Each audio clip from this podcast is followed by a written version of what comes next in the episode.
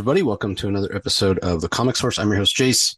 Uh, first off, apologies for missing last New Comics Wednesday. Um, I was still recovering from COVID, and I was actually uh, out of town with my family and a house full of people. It was kind of hard to uh, to find any sort of quiet time to read books, let alone record. So, uh, again, apologies for that. Um, but we did get the new comics wins, uh, the uh, DC Spotlight out last week. Uh, Rocky flew solo on that, so I hope you guys all enjoyed that.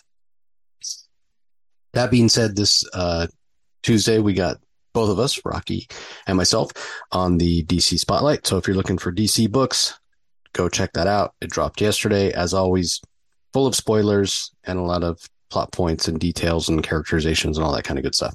As opposed to today's New Comics Wednesday episode, uh, Jay couldn't make it but I'm here to talk about a few of the books that I got a chance to read. It will be spoiler free. I'm going to go through them relatively quickly. It was a really good week. A lot of great books, some cool debuts, and some stuff that was just sort of okay.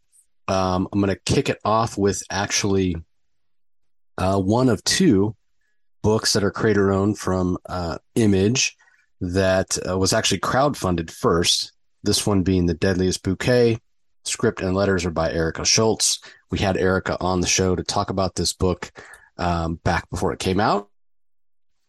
Uh, before she uh, kickstarted, I think uh, actually I think it was on Zoop um, .gg actually. It's a very interesting book about four sisters. Get a little bit of maybe a horror vibe, maybe something going on, something supernatural, a little bit of a Charlie's Angels feel. Um, but these three girls, these three sisters who are brought together by their mother's murder to, to solve that murder.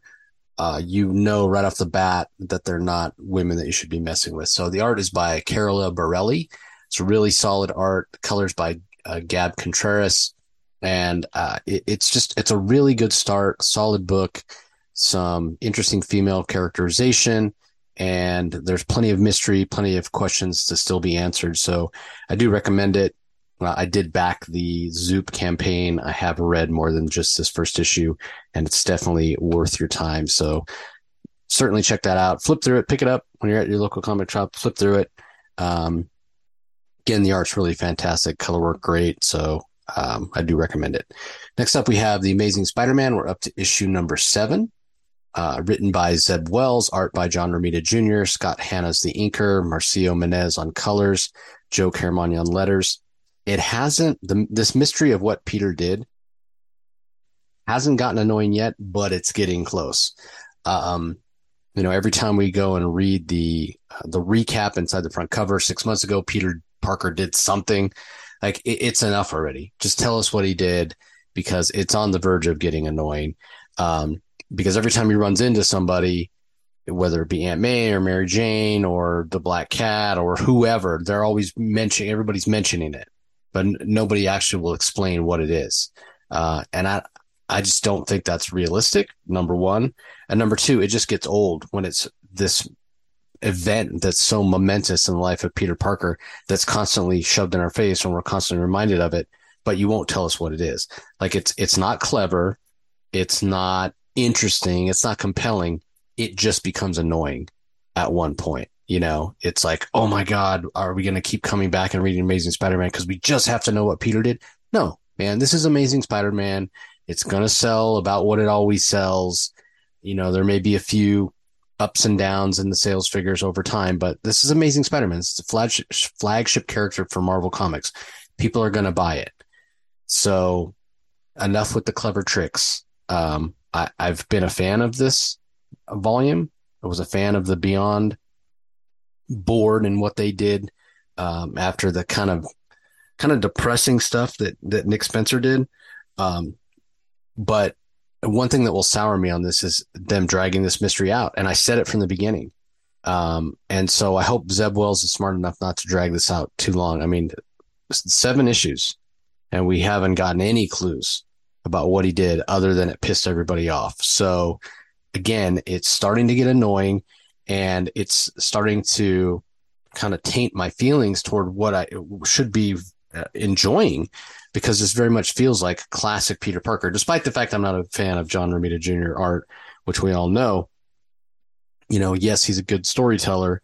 No, he doesn't do anything groundbreaking, and his figure work typically is not the best. That being said, his figure work here is actually better than I've seen it in in a while. Um, there are, or is, I guess I should say, something else problematic that happens in this issue. There's an old Spider-Man villain that shows up, and and their fight just doesn't. I don't know. It doesn't. I don't want to say it doesn't go the way I want it to go because obviously the writer's going to, you know, write it how they want. But it just, we'll say, it doesn't come across as realistic. This is a guy that has the powers of a spider. Um, but just based on their past history, it's kind of surprising what goes down in this fight. Like, uh, and that's all I'll say because I don't want to spoil any more than I already have. But I, I still, I'm still a fan of this volume, uh, and it's because I care so much about what Wells is doing, and that he has established such a good tone and feel of the book that I don't want him to blow it by dragging this mystery out too long. So, um, I just, God, I really hope they don't drag it out past a year. Like, you know, this is issue seven, three or four more issues at the most before we need to start getting some answers. Um, please, Marvel, I hope you're listening. I do kind of wish that I talked to Nick Lowe about it when I was at San Diego Comic Con. I didn't think about it. Um, but yeah, um, don't don't overstay your welcome with this mystery, guys. Um, it's not going to work. Uh, all right, up next, an aftershock book, after uh, astronaut down. This is issue number three. It's from writer James Patrick. Rubin is the artist. Valentina Brisky's the colorist. Carlos M. Mangual's the letterer. Um, we get sort of a, a recap at the beginning that really breaks down what's going on in the book.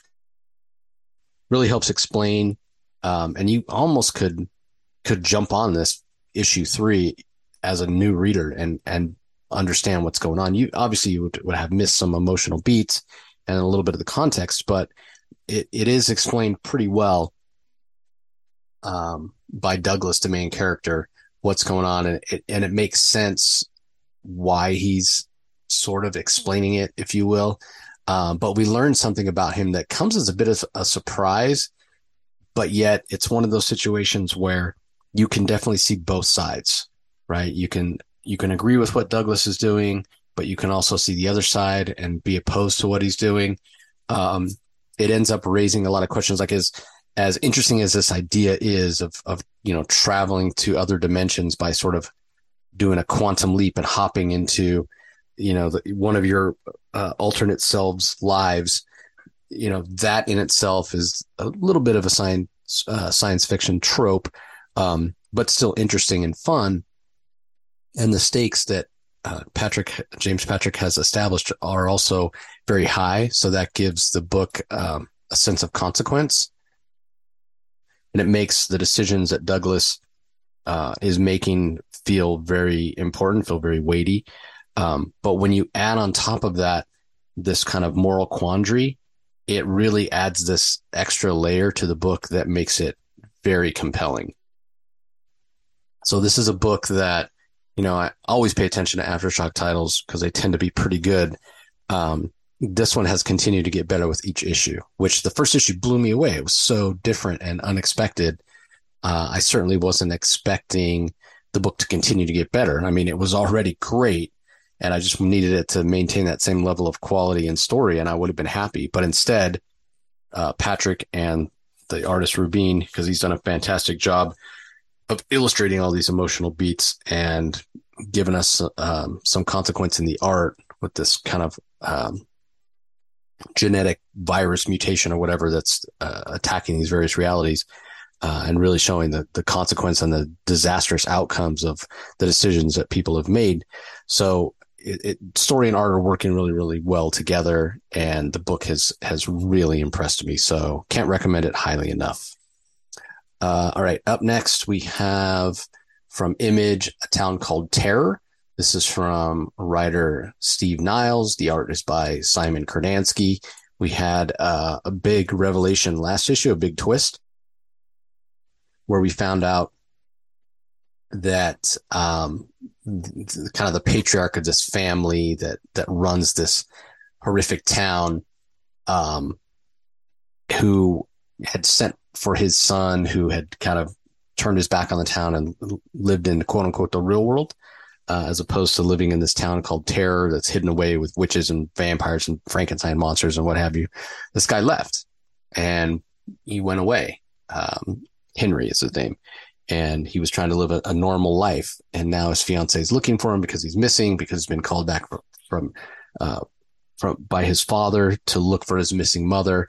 And come to find out, uh, the father never had any intentions of Henry looking for his mother. He knew exactly where the mother was. The mother had, in his eyes, betrayed him, as had Henry. And so the father, it, it was all part of an elaborate trap. And Henry's now trapped in this same purgatory type place where, um, where his mother is. So it's up to Henry and his mother to escape. Meanwhile, Henry's wife is getting uh, closer to finding out where Henry is and learning the truth about Henry. And it's all kind of coming to a, a big action packed finale, I'm assuming. Um, as you know, if Henry can escape and confront his father, what will that mean? What will it mean for his mother to escape and confront the uh, the father, her husband? So, um, it you know, it started off as this really interesting. You know, I don't want to say. I mean, it is a horror book, but it's much more action oriented, and it's not necessarily, you know, a suspenseful book where you, you don't know what's lurking around this corner or that corner. But the Szymon Kudranski art does infect the entire story with a very creepy vibe. Um, but it's very much this this or came across originally as this sort of act, action centric monster story and now we're finding out there's much more layers to it um, with sort of family betrayals and um, layers and feelings and relationship and that sort of thing. Um, so in that way, even though they're they're monsters or they have these supernatural powers or witches, they're you know whatever they are.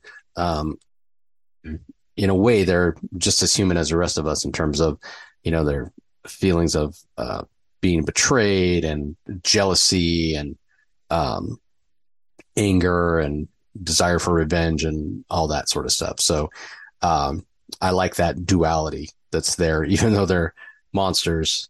In a way, they're just as human as the rest of us, with all the flaws and whatnot that that entails. Uh, okay, up next, we have from Marvel Avengers. We're up to issue number 59. This is from Jason Aaron and Javier Garron. Is the artist David Curiel on colors, Cory Petit on letters. This was an okay issue. Um, we're getting an alternate reality where uh, Phoenix and the uh, of the star brand are sort of these. They're not lawmen, but they're they're in the what passes for the Wild West in their world, and they're they're sort of heroes, I guess. They go around and they stop people from doing bad things. They're not necessarily like deputized or lawmen or what have you, but they do go around and try to stop bad stuff from happening. Mephisto still infecting the multiverse and trying to get people onto his side. Um, so it's very much a Western story with some Western tropes. I didn't find it particularly compelling. It feels very strange. To be honest with you, that this story is in an Avengers book um, because it's pretty far from you know Avengers or feeling super heroic. But this is these one of tales is what um, Jason Aaron has wanted to be doing in Avengers right now. So yeah, it just it feels a little weird right now. You know, like if you're you know somebody who collects Avengers from you know way back when, and you have this long unbroken run of Avengers. This has a completely different flavor from anything that's come before. Um, so yeah, it's it's interesting. Um, it's different. The art is fantastic. The colors are great. It's not a bad story. I just qu- question whether this is what Marvel should be doing with one of their flagship books because it just feels really, really out there. But maybe that's a good thing. Maybe people are enjoying it. Um, it's just, it's been a long time since I've read Avengers on a regular basis. And when I think of Avengers and, and the times I've read the book and, you know, been invested in it, it, ha- it hasn't been anything like this. You know, it's been very central to what's going on in the Marvel universe. And I suppose in a way it still is in terms of, you know, Mephisto trying to put together this multiversal masters of evil.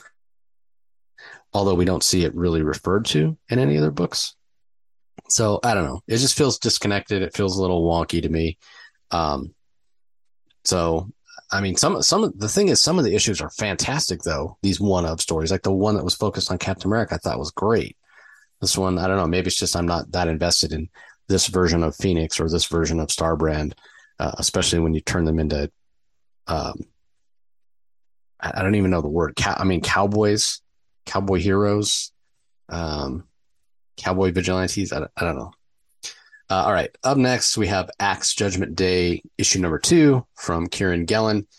Uh, Valerio Schiti is the artist, Marte Garcia on colors, Clayton Cowles letters. This is sort of the, the book that really kicks it all off, if if you will, in terms of okay, what's been going on. We know that the uh, Eternals found out that the X Men were resurrecting themselves and were basically immortal, and they felt like that was too close to being a deviant, and they wanted to kill all the mutants. And then the Avengers sort of teamed up with the X Men to try to stop that, or at least postpone it. Um, try to hold off these beings called the Hex, which are basically one level below Celestials in terms of power. So you can imagine how tough a fight that was for the Avengers and the X Men. Meanwhile, other members of the Avengers and the X Men and the Eternals were trying to find a way to stop Judgment Day. I won't go into how they were going to do that because that's very spoilery, but what they do and the consequences of their actions very much plays into this whole idea of Judgment Day. And it's where the story really gets started. You know, this idea that, um, and, and it, I will say they even specifically said Marvel did, CB Cebulski himself, I believe, um, at San Diego Comic Con on the panel that was about Judgment Day. You know, it's it's Axe Judgment Day, Avengers, X Men, Eternals. It's not Avengers versus X Men versus Eternals. They wanted to stress that, right? It's not those three factions fighting against each other. Maybe you're kind of wondering why. Well, didn't you just say the Eternals were trying to wipe out the mutants, and then the uh, Avengers and X Men were teaming up against the Eternals? Yeah, yes, all that is true, but with what happens in the second issue, it sort of throws that all out. Um, and this is where the story and the event really gets started. So if you've read Kieron Gillen's stuff before, you know it can be kind of out there and esoteric. This is no different, but it's also very interesting and the art is fantastic and it's a big story in scope. So um, I am curious to see how it's all going to uh, to play out. Plus, um, there's some awesome Mark Brooks covers along the way, and I'm always down for that. So uh, up next, we have another Marvel book. It's Captain America Sentinel of Liberty. We're up to issue number three. This is from writers Jackson Lansing and Colin Kelly. Carmen Carneiro is the artist. Letters are by Joe Caramagna. Colors by Nolan Woodard. Um, so this is kind of the opposite of, of uh, The Amazing Spider-Man. We got introduced to a mystery right in the first issue, and here we are with issue three. And the, the mystery, is, while not completely resolved, we do get a lot of information about who the, the villains are, what they're about, why they're after Captain America, how they somewhat tie into his past. So this is exactly what I'm talking about. You set up a mystery and it can be compelling, it can be interesting. You don't have to drag it out in order to make it an interesting part of the story, right? You give some answers, you give some clues, you give something so the reader feels like they're rewarded for taking this journey with you. And that's what Lansing and Kelly have done here. And it's absolutely fantastic. And I've talked about how amazing the Carneiro or Carmen Carneiro is just killing it on this book. So it's action packed. It's a, it's a classic feel for Steve Rogers. I talked to, um, Jackson and Colin at San Diego. They're going to be coming on the show soon. We'll talk about this title. Um, but we talked a lot about their favorite eras of Captain America and, and the feel they were trying to capture. And I think they're nailing it.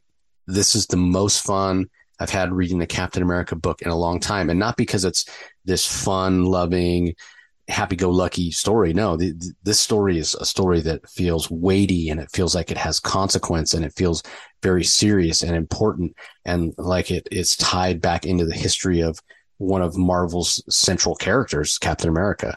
Um, but the reason it's so good is because it is pulling from so many different eras and they're doing it in a way that feels like it doesn't throw out anything that's come in between, but it's bringing Captain America back down to his roots. And, you know, there's so often we talk about great stories where writers will kind of tear a character down in order to build them back up.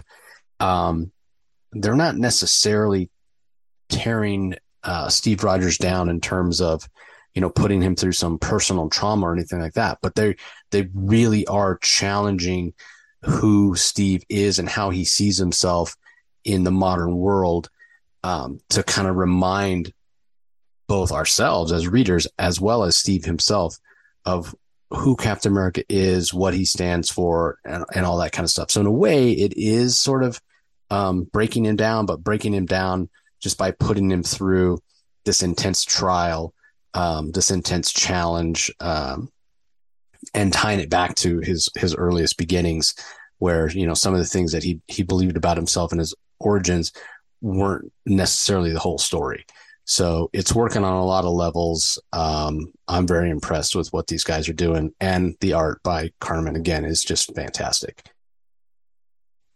All right, up next, uh, another Marvel book, another Captain book. It's the uh, finale of Captain Carter. Uh, this is issue number five. It's written by Jamie McKelvie.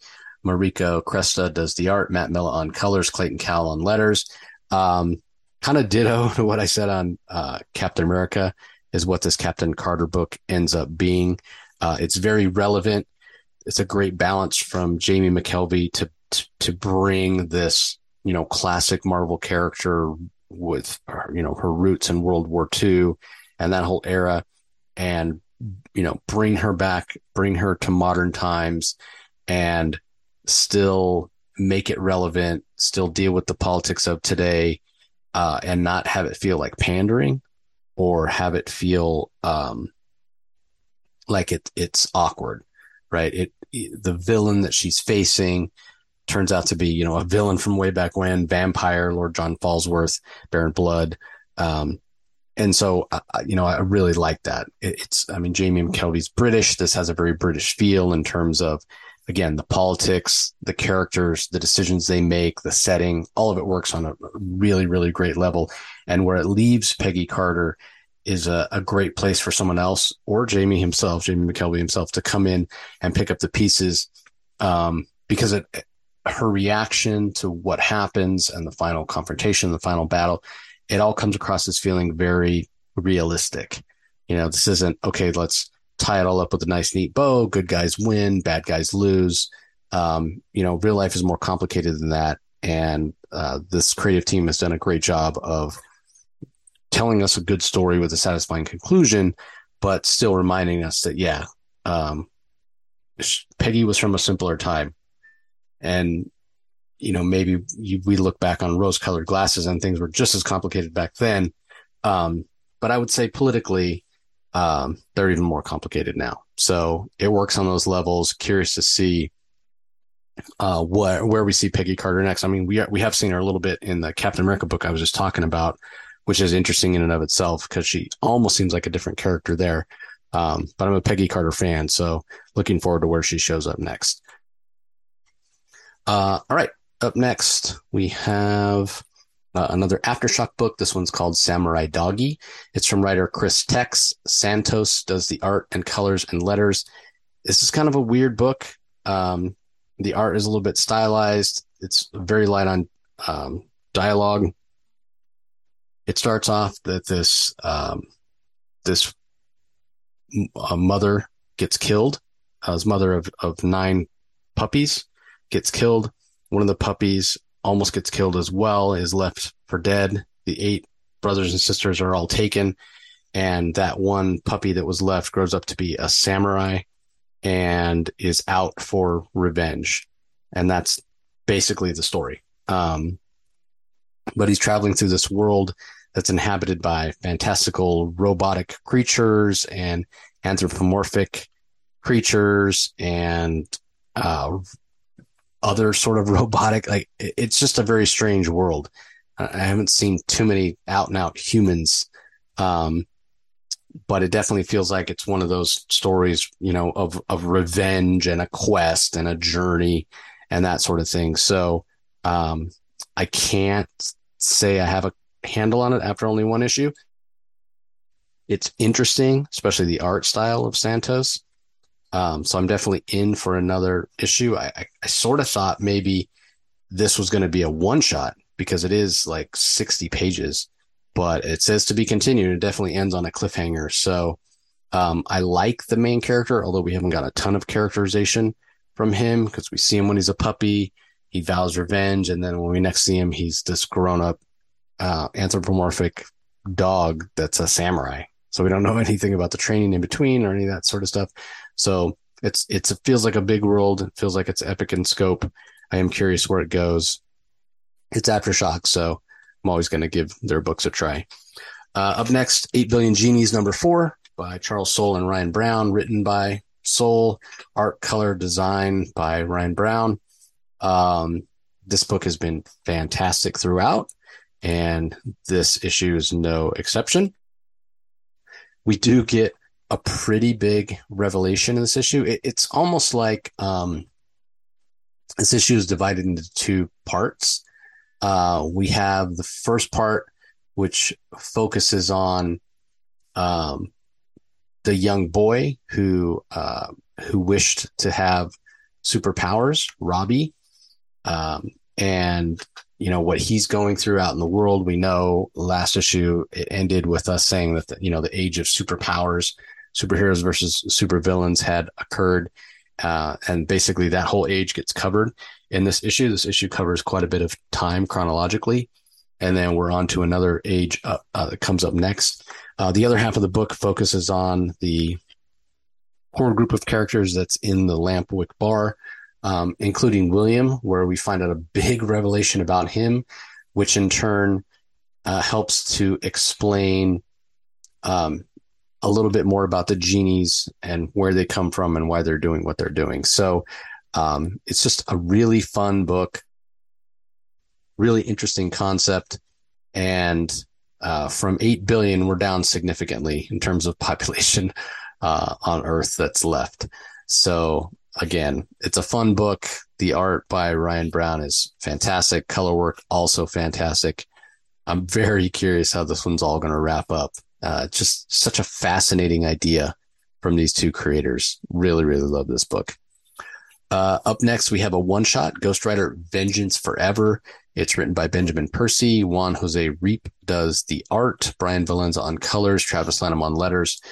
Uh, there's a framework of Johnny Blaze going to get some tattoos and um, supposedly this ma- like magical tattoo artist um, Necro is his name, as he is tattooing, he says he doesn't actually, he's not actually putting any tattoos on people. He's drawing out their history. So basically, that framework allows um, Benjamin Percy to go back through time and tell stories of previous Ghost Riders. So we have Ghost Rider in the Old West, we have the Daniel Ketch Ghost Rider, we have Vengeance, we have the Robbie Reyes Ghost Rider, we even have Ghost Rider 2099. So for anybody who's not familiar with Ghost Rider, I mean, these aren't exactly origin stories, but it does give an introduction to the various iterations of Ghost Rider over the years. And anybody who's a Ghost Rider fan will probably enjoy seeing um, seeing these characters. And the Juan Jose Ryp art is super detailed, as his art tends to be. So I really enjoyed it. I thought it was a, a fun trip down memory lane very fast paced. Uh, again, not diving too deeply into who these characters are, but um, just a reminder of uh, of the various Ghost Rider iterations. Uh, all right, up next we have Jane Foster and the Mighty Thor, part three of five, written by Torunn Grønbekk, art by Michael Dowling, colors by Jesus Aburtov, letters by Joe Sabino. Felt like a bit of a transitional issue. Um, we don't get a whole lot of Jane Foster in here. We get a lot more of the battle that's happening um, over the skies of Asgard. And it, you can kind of tell that it's a setup issue in terms of there's two issues left and things look very bleak. You know, it's always darkest before the dawn in terms of the battle and what's going on. And we do have a bit of a cliffhanger ending. Uh, and I won't say more than that because I don't want to spoil anything. But uh, the emotionality uh, is really where this issue shines. Uh, we've had plenty of action so far, and there's plenty of action in this issue as well. But again, in terms of forward momentum in the story, it's more about the emotions and Grønbekk sort of putting everybody in place for um, the climax that's coming up in the next issue. I'm assuming. So uh, again, I'm not a big Thor guy, not a big Jane Foster guy, um, but this I've, I've been enjoying reading this, and it is very new reader friendly and easy to follow. So.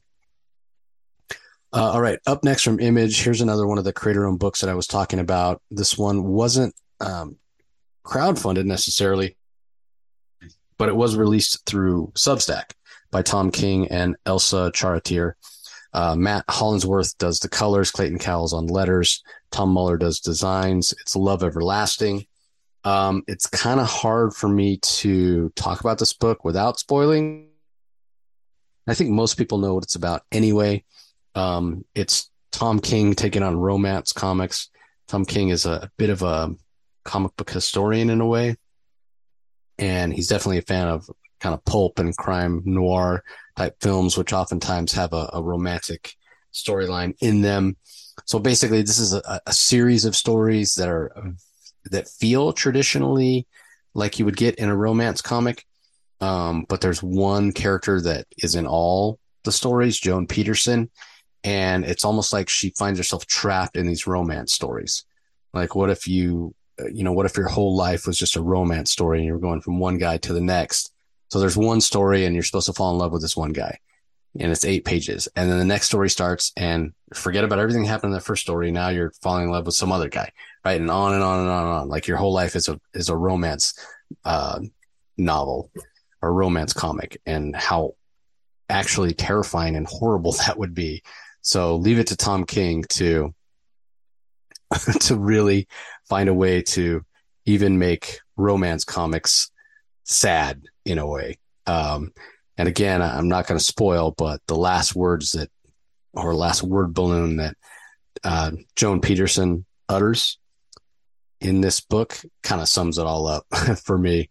Uh, obviously, I won't spoil, but uh, I do recommend it. I am um, a subscriber to the Substack, so again, I've gotten more than just this first issue, but it is interesting and uh, Charretier's art is is perfectly suited. She uses this kind of simplistic, um, old fashioned style, throwback style um, that you would find in romance comics of the day, and it works um, very very well for this book. So, do recommend that one as well.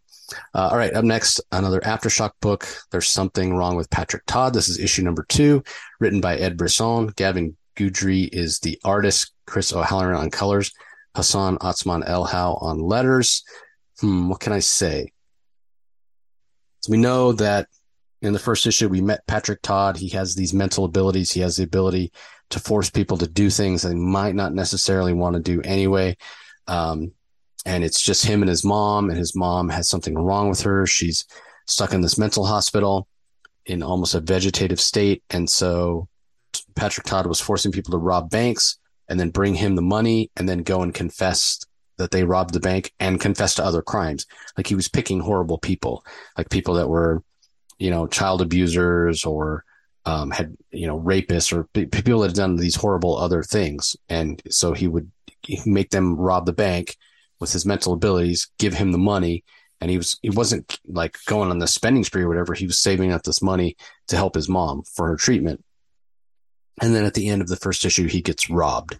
Um, and so this issue picks up where that one um, cuts off or, or finishes off. And the, the very action packed issue, we have the detectives who are investigating and know something's not quite right about these bank robberies. You have um, the faction that robbed Patrick Todd and stuff that goes wrong for them and we have another character who shows up who may have ties to Patrick, um, who we don't know much about. at this point. He's just he just gets introduced in this issue. We have some suspicions or some hints about who he might be. Um, but what's clear is Patrick Todd is in way over his head, even more so than he realizes. And he's got all these different factions that are closing in on him. And you can't help but feel bad for him and the situation he's in. But yet he also hasn't made the best choices. So maybe he deserves uh, a little comeuppance. Um, so it's it, it it is a very compelling story with a lot of moving parts and a lot of um, situations where you can't help but think, man, well, what would I do if I was Patrick Todd? Like if I was in that situation, which if I had those powers, you know, if my mom was in a nearly vegetative state, how would I pay for it? How, you know, would I have people robbing banks? Like there, there's just a lot of moving parts, a lot to think about here. Um, it's just, this is my book of the week. It's so good. The Gavin Guidry art is tone perfect. It's a little bit stylized. It doesn't have a real heavily detailed background, which lets the emotionality of the characters and their uh, their body language really do a lot of the heavy lifting for the storytelling.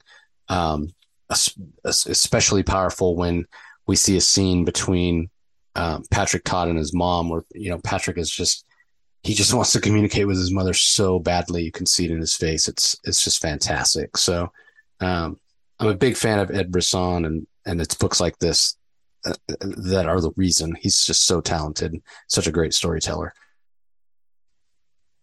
All right, up next we have uh, actually another Ed Brisson book. Um, this is a highly anticipated book. Ever since Marvel bought Fox, we know they've had the rights to Predator. Um, so the new Predator comic from Marvel is finally out. It's Day of the Hunter, part one of six, written by Ed Brisson. Art is by Kev Walker. Colors by Frank D'Armata. Letters by Clayton Cowles. Now, the Prey movie just came out, I think, on Hulu, and everybody's been singing its praises, no pun intended, talking about how fantastic it is with this young uh, female protagonist. Well, it just so happens that, and I'm sure that Ed Brisson had no idea about that movie, who the protagonist was or whatnot, but he's got a young female protagonist in this book who uh, has a very specific reason for wanting to uh, kind of turn the tables on the predators and, and hunt them. So in in a very short amount of time, although this is 30 pages, so a little bit longer than uh, you know regular comic, but in a very short period of time, we get introduced to Theta, um, her motivations for what she does and, and why she's after the predators. And, um, you know, we see that she's been through a lot and, uh, just the world that's established, her, her world, her supporting, uh, cast, if you will, are all established here very, very well by Ed. And he does a, such a great job of establishing it and then kind of throwing it all out right at the end. Um, and, and just challenging this, um, this character that you can't help but identify with and root for. She's very likable, but also very capable. Um, like I've never, I, am a, I'm a fan of the Predator movies, but I've never been somebody who read Predator comics. Um, kind of similar to Alien in that way.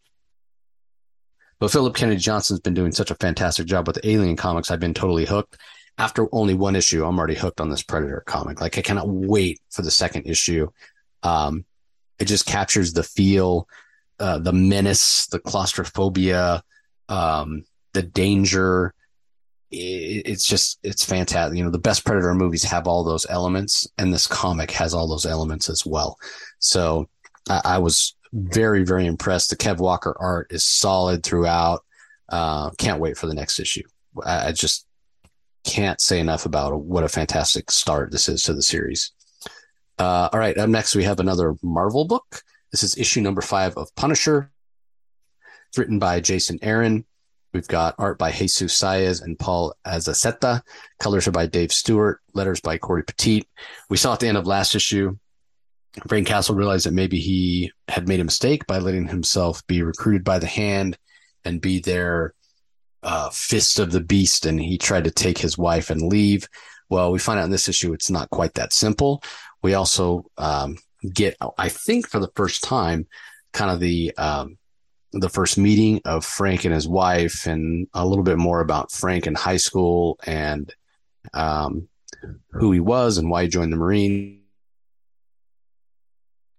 So, Aaron has done a fantastic job of really balancing this idea of an origin story for the Punisher, while at the same time, you know, telling the story in modern times of him trying to redefine himself or maybe define himself for the first time, really stop and think about who he is and why he does what he does.